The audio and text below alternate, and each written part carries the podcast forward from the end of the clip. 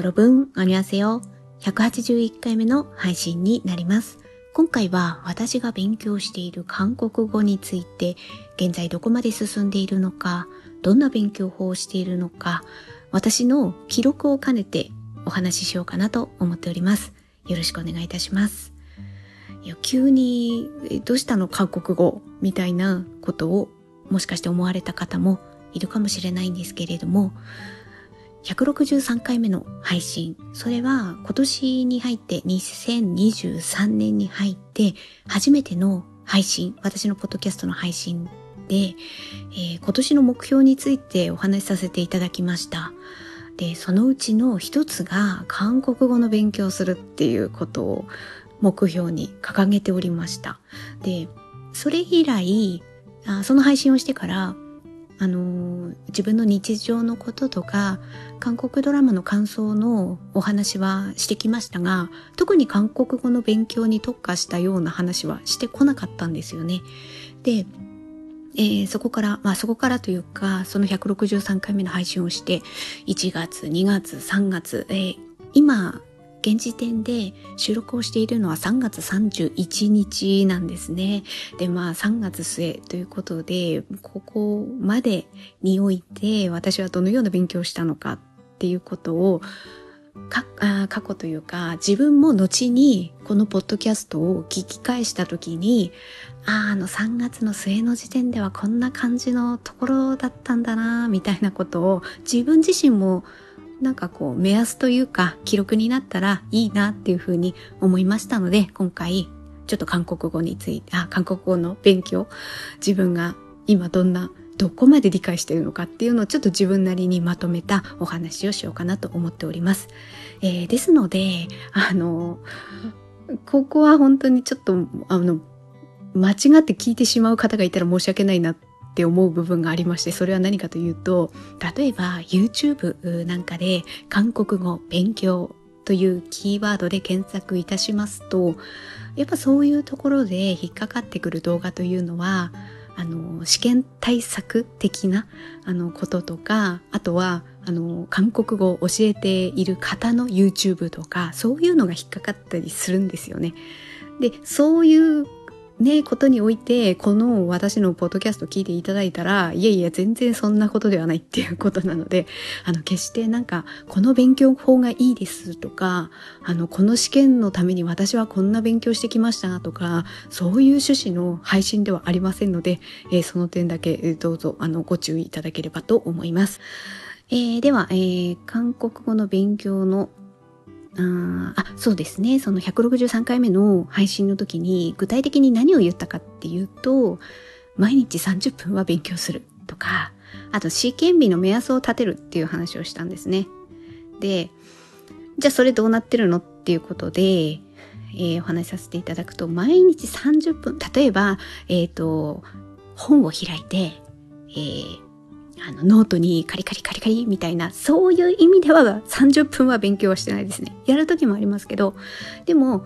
あの、30分とはもしかして言わないかもしれないですけれども、必ず何十分かは韓国語に触れることはしています。えー、それはあの、カンドラのドラマを見るっていうこと以外でですね、えー、っと、特に、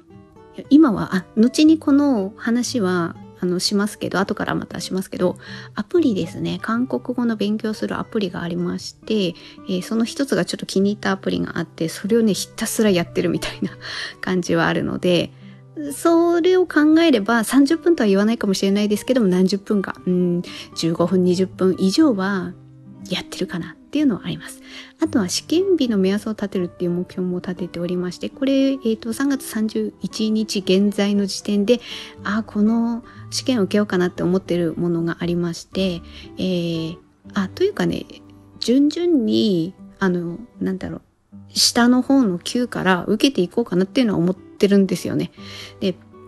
えっ、ー、と、韓国語の試験って大きく2つまあ、他にあるかちょっとわかんないんですけど、私が今把握してるのは2つで、ハングル検定と、あとはトピックと言われている韓国語能力試験っていうこの2つがあるんですよね。で、あ、あの、ちょっと、あの、解説はできないので、この2つはこういう違いがありますっていう話はちょっとできないので、申し訳ないのですが、えー、その2つを私は下の方の級から順々に受けていこうかなっていうふうには思ってます。で、いずれはいずれというか、あの、下から受けていて、トピックの方は上の級まで行けたらいいなっていうふうに思っています。で、それは例えば具体的にいつぐらいまでの間になんてことはちょっと全然思ってなくて、というのも私は、あの、この試験を受かることが目標ではないんですよね。な、何を、あの、例えば登山で言ったら頂上は何かって言ったら、カンドラを字幕なしで理解するっていうのが私の中の今の頂上な部分でありまして。だから、えー、例えば仕事で、あの、この韓国語の勉強が必要だから試験を受けるとかそういうことでもないので、あの、特に、あの、期間とかそういうのはなくって受けれる級から順々に受けていってあの一歩ずつ階段上がっていければいいかなっていう思いで私は試験を受けようとは思っています。でじゃあなんで試験受けるのって言ったらやっぱりこう目安的なものは自分も言えるようになりたいっていうのはあるし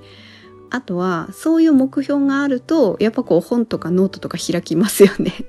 そういう動機づけっていうところはあります。でもそれはあの、カンドラを字幕なしで勉強、あ、勉強じゃないや、理解するっていうところに繋がってはいるわけですから、あの、文法とか単語とか、あの、その試験勉強をきっかけに覚えていけば、そのドラマで出てきた時にね、あの文法なりその単語なり、あ、聞いたことあるとか、そういうのでピンとくる可能性は高くなりますし、そこは繋がっていますので、あの、試験も受けようかなと思っていてそうするとあのその試験を受けていけば今あのどっちの試験かわからないけれども何級のレベルですみたいな話とかもねざっくり言えますからねもう今はね何級も取ってないので何にもなれない人です 私は。そういう段階なので、それが、あの、ハングル検定何級ですとかね、トピック何級ですって言えたらいいなっていうふうに思っていて、で、えっ、ー、と、今受けようかなと、まだちょっと受付開始でもないので、まだ本当にそうなるかわかんないんですけど、今思っているのはトピックから受けようかなと思っていて、試験日が7月9日ですね。2023年7月9日。受付がさっきちょっとホームページで確認したら4月25からなってます。だから、あだからというか、あの、初級からですね、初級が、あの、その最初の級っていうのが1、2級みたいなんですね。だから、えっと、1、2級がこの初級で、で、逆に言えば上の方の級は5級、6級っていうのが上の級らしいので、もちろん私はその初級から受けて、その職を受けて、その合格点数によって1まあ、合格すれば1級合格なのか2級合格なのかっていうその点数に応じて合格すれば級が与えられるっていうような感じのようです。で、本当は、あの、ハングル検定が6月にあるので、もし受けるならそっちの方が先に受けられるのはあるんですけど、今、その、ハングル検定の試験日が私、その試験に行けない日程がちょっとあって、それが分かっているので、あ、今回はちょっとハングル検定はあの、次回にっていうことにいたしまして、で、その次に近いのが、そのトピック初級の、えー、7月9日でしたので、えー、今のところそれを受けようかなっていうことを考えています。えー、では、ここから、あの、具体的に1月2月3月であなたはどんな勉強をしてきて今どこまで分かってるのっていうことをちょっとお話しさせていただきますともうこれはですねひたすらハングルを覚えるです。ハングルっていうのは要するに日本語で言えば50音ですね。あいうえおかきくけここれに相当するあの韓国語はハングルハングルの表がありまして、えー、それをひたすら覚えるもうまだまだよちよち歩きです。あの、えー、前はですね、韓国語っていうのをパーッと見ると、もう記号、記号でしか見えなかった。な、なんだろうこれっていう、全然漢字でもないから、何の予想も、あと英語だったらまだね、なんとなく習ってきた単語とかあれば、アイアムなんとかぐらいは分かったかもしれないけれども、韓国語ってもうそれもないから、ただ、ただの、ただのって言ったらおかしいですけど、何にも分かんないで見たらただの記号でしかないんですよね。で、まあそういうのがもう1月、1月っていうか、そうですね。まあ、本当は、あの、去年の秋ぐらいからなんとなく、あの、表を見てたり、アプリとか、何かしらめぼしいものをダウンロードしたりとか、なんとなく見てて、ああ、こういう表があるんだなとか、そういうのは分かってたんですけど、でもね、去年の時点ではそっからが進めなかったんですよ。うんと、例えば、ペン字の練習の、あの、ノートとかありますよね。綺麗な字が書ける、みたいなやつ。あれの一番最初って、ひたすら青を書いて、ひたすらいを書いて、みたいなところから始まるじゃないですか。やっぱね、あそこって苦痛 なんですよね。私前なんかペン字とか、ああ、字が綺麗になったらいいな憧れるなと思って、何回かそういうノートとか、本屋でコーナーありますよね。あの、ペン字コーナー。あの、そういう本がね、あの、一角に並んでるコーナーありますよね。ああいうとこ眺めながら、ああ、なんか、綺麗な字になったらいいなって思って、なんか何回か買っては、買っては結局やらずみたいな。それ、やっぱり、その、ひらがなの 書くので、なんか挫折してしまうんですよね。で、そういう感覚ですね。でもね、やっぱここは越えなきゃいけない壁、壁っていうか、やっぱ山っていうか、なんだろうなって思って、あの、その私、163回目で言ったじゃないですか。一つにこの韓国語の勉強っていうのをあげた。だから去年の時点ではもうなんか、思ったけどなんかやっぱ挫折してなんやかんやでそのハングル表が、ああ、ちょっと無理だ。これはこんなには覚えられないとかって思ってたところを、その今年の目標の一つにあげることによって、よし、やるぞと思いまして、まずは、あの、なんかホームページとかを見て、ハングル表みたいな、なんかそういうのを検索すると、印刷できるページがあるんですよね。で、それでね、あの、印刷をして、私なんかね、キッチンとか、あとね、あの、なんだろう、洗面所とかにね、何気なくね、チラッと置いてね、あ、ほら、あの、料理するときとか、髪の毛乾かすときとかに、なんとなくこう、眺めたりっていうのはやってたのはあります。で、あとは、やっぱね、この仕組みを理解したいっていうのがあって、それの最初の本当に何にも記号からわかんない私が、その仕組みを覚える上で一つ本を買いました。でね、それはね、1時間でハングルが読めるようになる本っていう本がありまして、それを、私はちょっと電子書籍で購入したんですけど、一通りそれを読みました。それで、まあ、あの表でもね、見てましたけど、あ、母音と子音の組み合わせでこの文字がこういう風に成り立ってるんだなとか、あと、その本では、な、んか語呂合わせみたいな感じで、あの、覚え方っていうのがあったりするので、それを参考にしながら、あの、えっ、ー、と、覚えていった。一つずつ覚えていった。えっ、ー、と、母音だったら、あや、あや、およ、うゆ、ういですね。これはね、でもね、あの、去年の時点では母音だけは分かったんですよ。それは分かった。でもね、死因まで行ったらもうまたね、挫折しちゃったんですよね。ガーナー、ダーラ、マーバー、サーって これ勉強したことある人はこのフレーズとかわかると思うんですけど、それに相当する文字があるわけですよね。それをね、組み合わせて、そのさっきの、えー、母音と子音を組み合わせて、え、ー、とね、例えば、ひ、ひらがなで言えば一つの文字になるんですよね。えっ、ー、と、例えば、か、かきくけこのか。ひらがなだったらかですよね。でもこれをローマ字表記にすると ka ですよね。だからこの k に相当する文字と、文字という、文字っていう表現でいいのかな。あ、k に相当する子音か。子音と、えっ、ー、と、か、あ、あだから a, a ですよね。えっ、ー、と、ka だからね。a に相当する母音があるわけですよね。だそれの組み合わせ。え、だからそのローマ字の組み合わせで、あの、成り立つっていうとこは、なんかひらがなだったら一文字になっちゃうんですけど、うん、かだったら KA とか、そういう考えがハングルには近いんだなっていうことがね、ことがね、これ別に解説してるわけでもないでもないです。私がそういうふうにやっと理解するようになったってことですね。でもね、ハングル、あ韓国語だとね、それにね、プラスアルファね、それだけじゃないんですよね。だからそれだったら右と左に文字をね、あの、並べるっていうことになるじゃないですか。だけど、漢字で言えば変と作りってことですよね。でもね、違うんですよ。パッチムっていうのがありまして。そうすると、韓国語って、あの、右と左だけの組み合わせじゃないんですよね。右と左、プラスアルファその下にね、下、下にあるんですよ。下にもある。それね、パッチムって言うんですよね。パッチムっていうのがあって、だから3分割 ?2 分割じゃないんですよ。2分割多いですけど、3分割のも結構あるんですよね。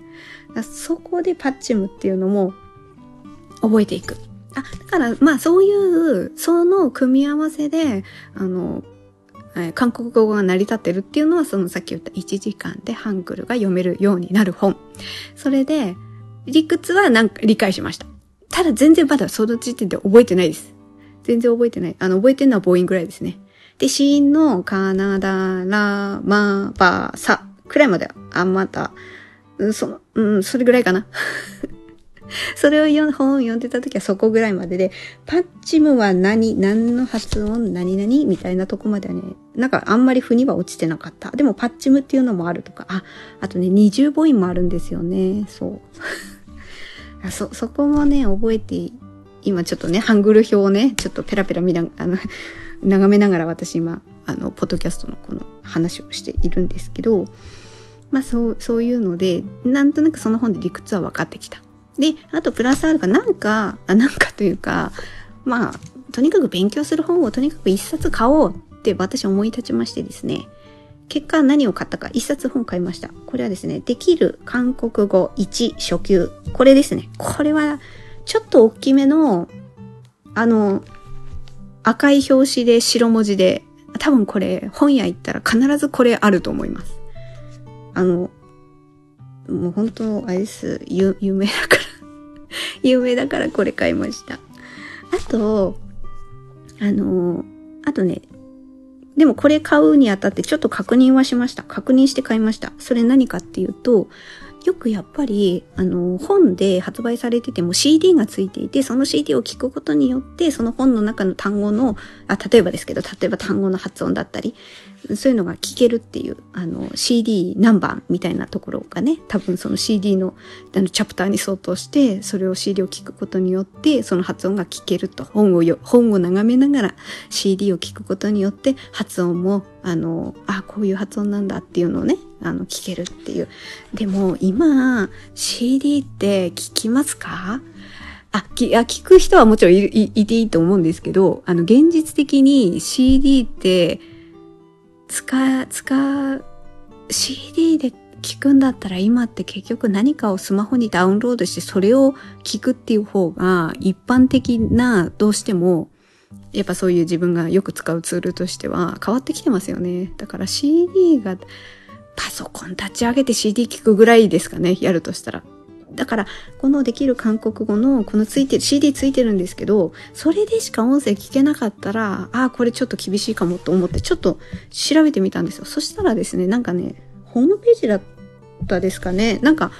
とにかく結論言えばダウンロードができて、結果、この私 CD は特になんかパソコン開いて CD 聞くとかは全然してなくって、あのダウンロードしたデータをスマホに読み込んで、スマホからこの、例えば、えっ、と、CD34 とかね、そういう番号が振ってるので、それに相当するデータをスマホから聞くことができるので、それができるっていうのが分かったので、私このできる韓国語を購入しました。だから、うん、例えば最近、あの、出始めた本だったら、前のバージョンだったら CD 付きだったけど、今だったら、あの、音声ダウンロード付きみたいな感じで、多分変化だ今だから変化してる時期なんじゃないですかね。そう、それで、あの、だから多分、あの CD ついてた、あの、本だったら、あの、ホームページ行けばダウンロードできますとか、多分今それぞれ対応されてるような本もあるんじゃないですかね。で、あの、今回購入した本もそういうふうに対応されていたので、あの、買いまして。ただこれをね、本当ね、全部一冊丸々やったかって言ったらまだやってないですね。具体的に言えばね、今は、一通り、あの、あ例えば母音、子音、あと合成母音、パッチム。そのあたりまでは終わって、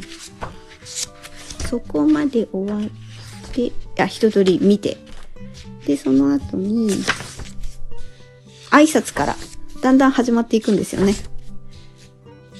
私は日本人です。みたいな、な第1課みたいなとこに入っていくんですけど、その第、この次が第1課ですね、私。まあ、だからまだね、まだ序盤です。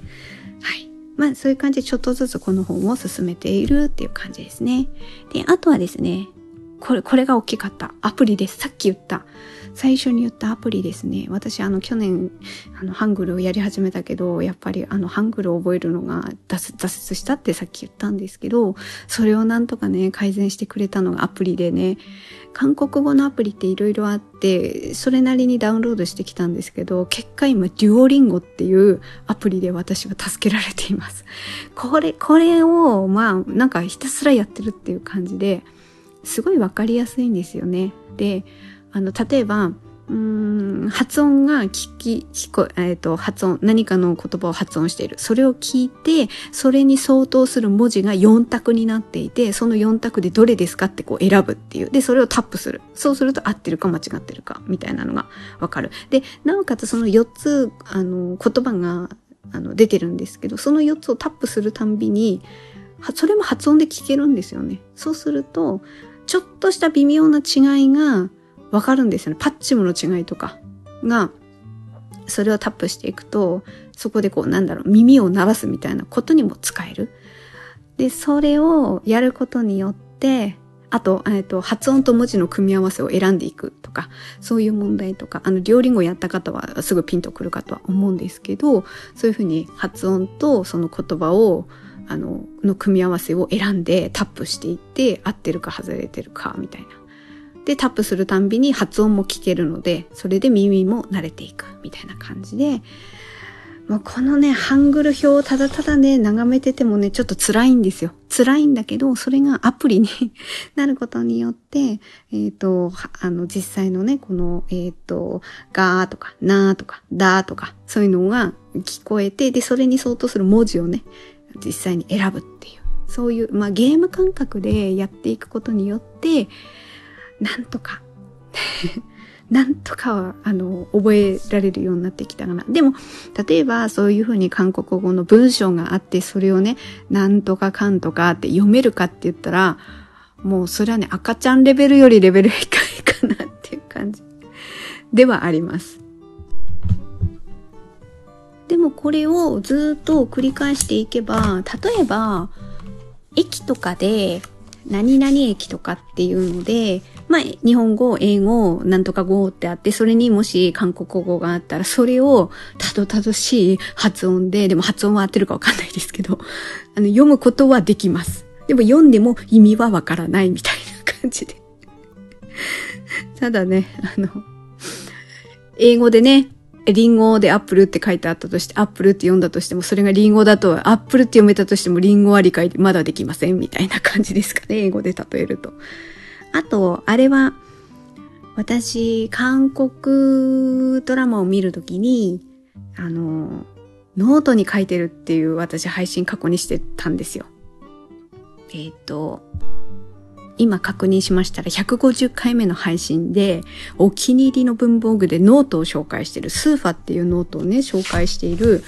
あの、ビデオポッドキャストを配信してまして、そちらで韓国ドラマ見るときに、あの、まあ、タイトルとか、あと出演してるキャストを左ページに書いてるみたいなことね、あの、言ってるんですよ。で、今は、それで毎回それやってんですよ。毎回やってて、このかん、あの、最近はね、あ、これこうすればいいじゃんって思って。いや、な、何かっていうと、今までは普通にカタカナで、その役名とか、あの、キャスト書いてたんですけど、あの、キャストに関しては、韓国語表記でも、まさすがにね、韓国語表記だけだったら私はちょっと、ちょっと無理。ちょっと無理なんで、まずカタカナで書いて、その下に韓国語表記をしてます。例えば、今ね、もうこれほんと最近なんで、最近やり始めたんで、今ね、愛だと言って、ディズニープラスで配信してる愛だと言ってを見てる。いや、正確に言えばね、最近、今日見始めたとこなんですけど、だから、あのー、そのキャストを、あのー、昨日だか一昨日だかノートに書いてたんですよ。スーファにね。このノート、スーファに書いてて。で、えー、例えば、イソンギョンだったら、イソンギョンってカタカナで書いて、その下に韓国語表記で書いてます。で、そうすると、あ、これは、あ、そうだね、いいだね、とか、あ、ソン、ギョンって。い、ソン、ギョンって。カタカナだとイソンギョンで1、2、3、4、5、6、6文字になるんですけど、これね、韓国語表記にすると、イ、ソン、ギョンって3文字になるんですよ。このね、3文字になるっていう、この文字数がね、少なくなるっていう理屈もね、これ韓国語勉強してね、意味わかりました。で、あの、記号に見えると思うんですけど、これね、相当してるんですよね。この方、あ、当たり前ですけど、当たり前なんですけど、当たり前なんですけど、そのね、理屈がね、わかるようになってね、あの、これパッチムの概念があるから、キム・ヨンガンも、キム・ヨンガンってこう3文字になるんですよ。キム・ヨンガンって。これ、そういうのがわかるようになりました。でも分かるようになったけど、まだね、応用まで行ってないし、そのね、キム・ヨンガンを、この韓国語でパッと見て、じゃあこれキム・ヨンガンだってすぐ分かるかって言ったら、そこまではまだ行ってない。そこのレベルまではまだちょっと行ってないですね。でもなんか、その、デュオリンゴのアプリをやることによって、そのカタカナ表記が、あ、この文字に相当するんだなとか、そういうのは、そのデュオリンゴだったり、そのハングルの表を見て、あの、それに相当する文字をちょっとずつですけどね覚えてきたからあの理屈がわかるようになりました。でえっ、とあとは YouTube ですよね。これはやっぱ YouTube で例えば韓国語発音とか韓国語勉強とかそういうのでたくさんありますよ。であと例えばあ例えばというか YouTube でその韓国語を教えるのをメインに発信してる方もいらっしゃいますし、あとは、あの、韓国コスメとか、あとまたちょっと別なことやってたとしても、あの、試験しましたとか、そういうので試験対策の動画を投稿される方もいらっしゃいますし、そういうのね、引っかかるものを片っ端から見させていただいて、今、あの、定期的に、あの、韓国語を教える意味合いの、それをメインにして YouTube 投稿されてる方がいて、あの、その人の動画をね、あの、定期的に見るように最近なりましたので、えー、定期的に私この、あの、韓国語の勉強の記録は、あの、配信しようかなって思ってます。まあ、1ヶ月に1回か、もしくは2、3ヶ月に1回か、ちょっとわからないですけど。だから、もし次回の時もその YouTube とか継続して見ていたら、あの、どの YouTube を見ていたかとか、あの、その時にお話ししようかなっていうふうに思っております。まあ、それらで、今勉強をしてきたっていう感じですね。で、さっき言ったように、やっとね、最近パッチムを理解しま、あの、本当の意味で理解しました。あの、さっきも言ったようにパッチムって、あの、二分割じゃなくて三分割になってる文字はパッチム入ってんだなっていうのは分かったし、あとは、あの、これが母音で、これが子音で、あ、これがパッチムだなとか、そういう仕組みは分かってたんですけど、発音？パッチムの発音？で、えっ、と、例えば、あの、日本語で、ひらがなで、ん？えっ、と、えっ、と、あんことか、あんなとか、その、んですね。んが、発音が、んだけじゃない、んだけじゃないっていうことだっていうか、日本語だったらひらがなのんを覚えて、あのね、想像してるから、んはんでしかないじゃんって感じなんですけど、韓国語だと何種類かあるんですよね。あの、口を、えっ、ー、と、口を閉じた、む、え、M に、えー、近い、んか、えっ、ー、と、口を閉じずにちょっと喉のこう、なんか閉めるような感じのんか、あと、下を、あの、上の歯のあたりにちょっとつけて、でも口を開けてるんか、みたいな。そういう違いを聞き、え、聞き、え、聞き比べて、いや、聞き、え、聞き取ってですね、ちゃんと違いが分かった上で聞いている。でも、あの、両リンゴのアプリを聞くことによって、ああ、今はこっちのんだとか、こっちのんだとか、そういうのはね、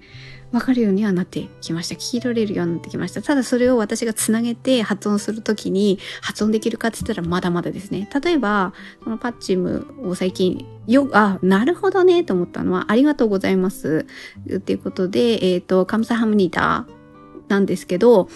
その、えっ、ー、と、カムーではない。カムサハムニダではない。これはめちゃめちゃ日本語なんだなっていうか。だからそれはカムサハムニダこれ、あの、発音が合ってるかはわからないです。ただその理屈はわかりました。カムサハムニダっていうことで、カムサハムニダではないってことですね。だから、あの、あの、文字の、文字数が違うっていうのは、さっきあの、えっ、ー、と、イソンギョンとかの話でもしましたけど、ひらがなだと何文字だけど、あの、韓国語にすると文字数が減るっていうこと。その理屈もこのパッチムがあるから、このカムサハムニーダも同じですね。日本語だとカムサハムニーダ、7文字。7文字だけど、韓国語だと5文字になってるんですよ。カムサハムニーダっていう感じで。あとは、えー、先生。先生は、これを日本語で、日本、カタカナ表記みたいな感じで言うと、孫線ニム6文字になっちゃうんですけど、これ3文字なんですよね、カタカナ。あ、えー、韓国語だと。えー、これ、あの、正確ではないと思います。で、でも、あの、私なり、今のレベルで言あの、この発音をすると、えっ、ー、と、ソン、ソンセンニム、ソンセンニム。ちょっと難しいですね。えー、ソンセンニム、ソンセンニム、ソン、ソンセンニムですね。あと、あの、一番最初に私、よろぶん、あにわせよって言ったんですけど、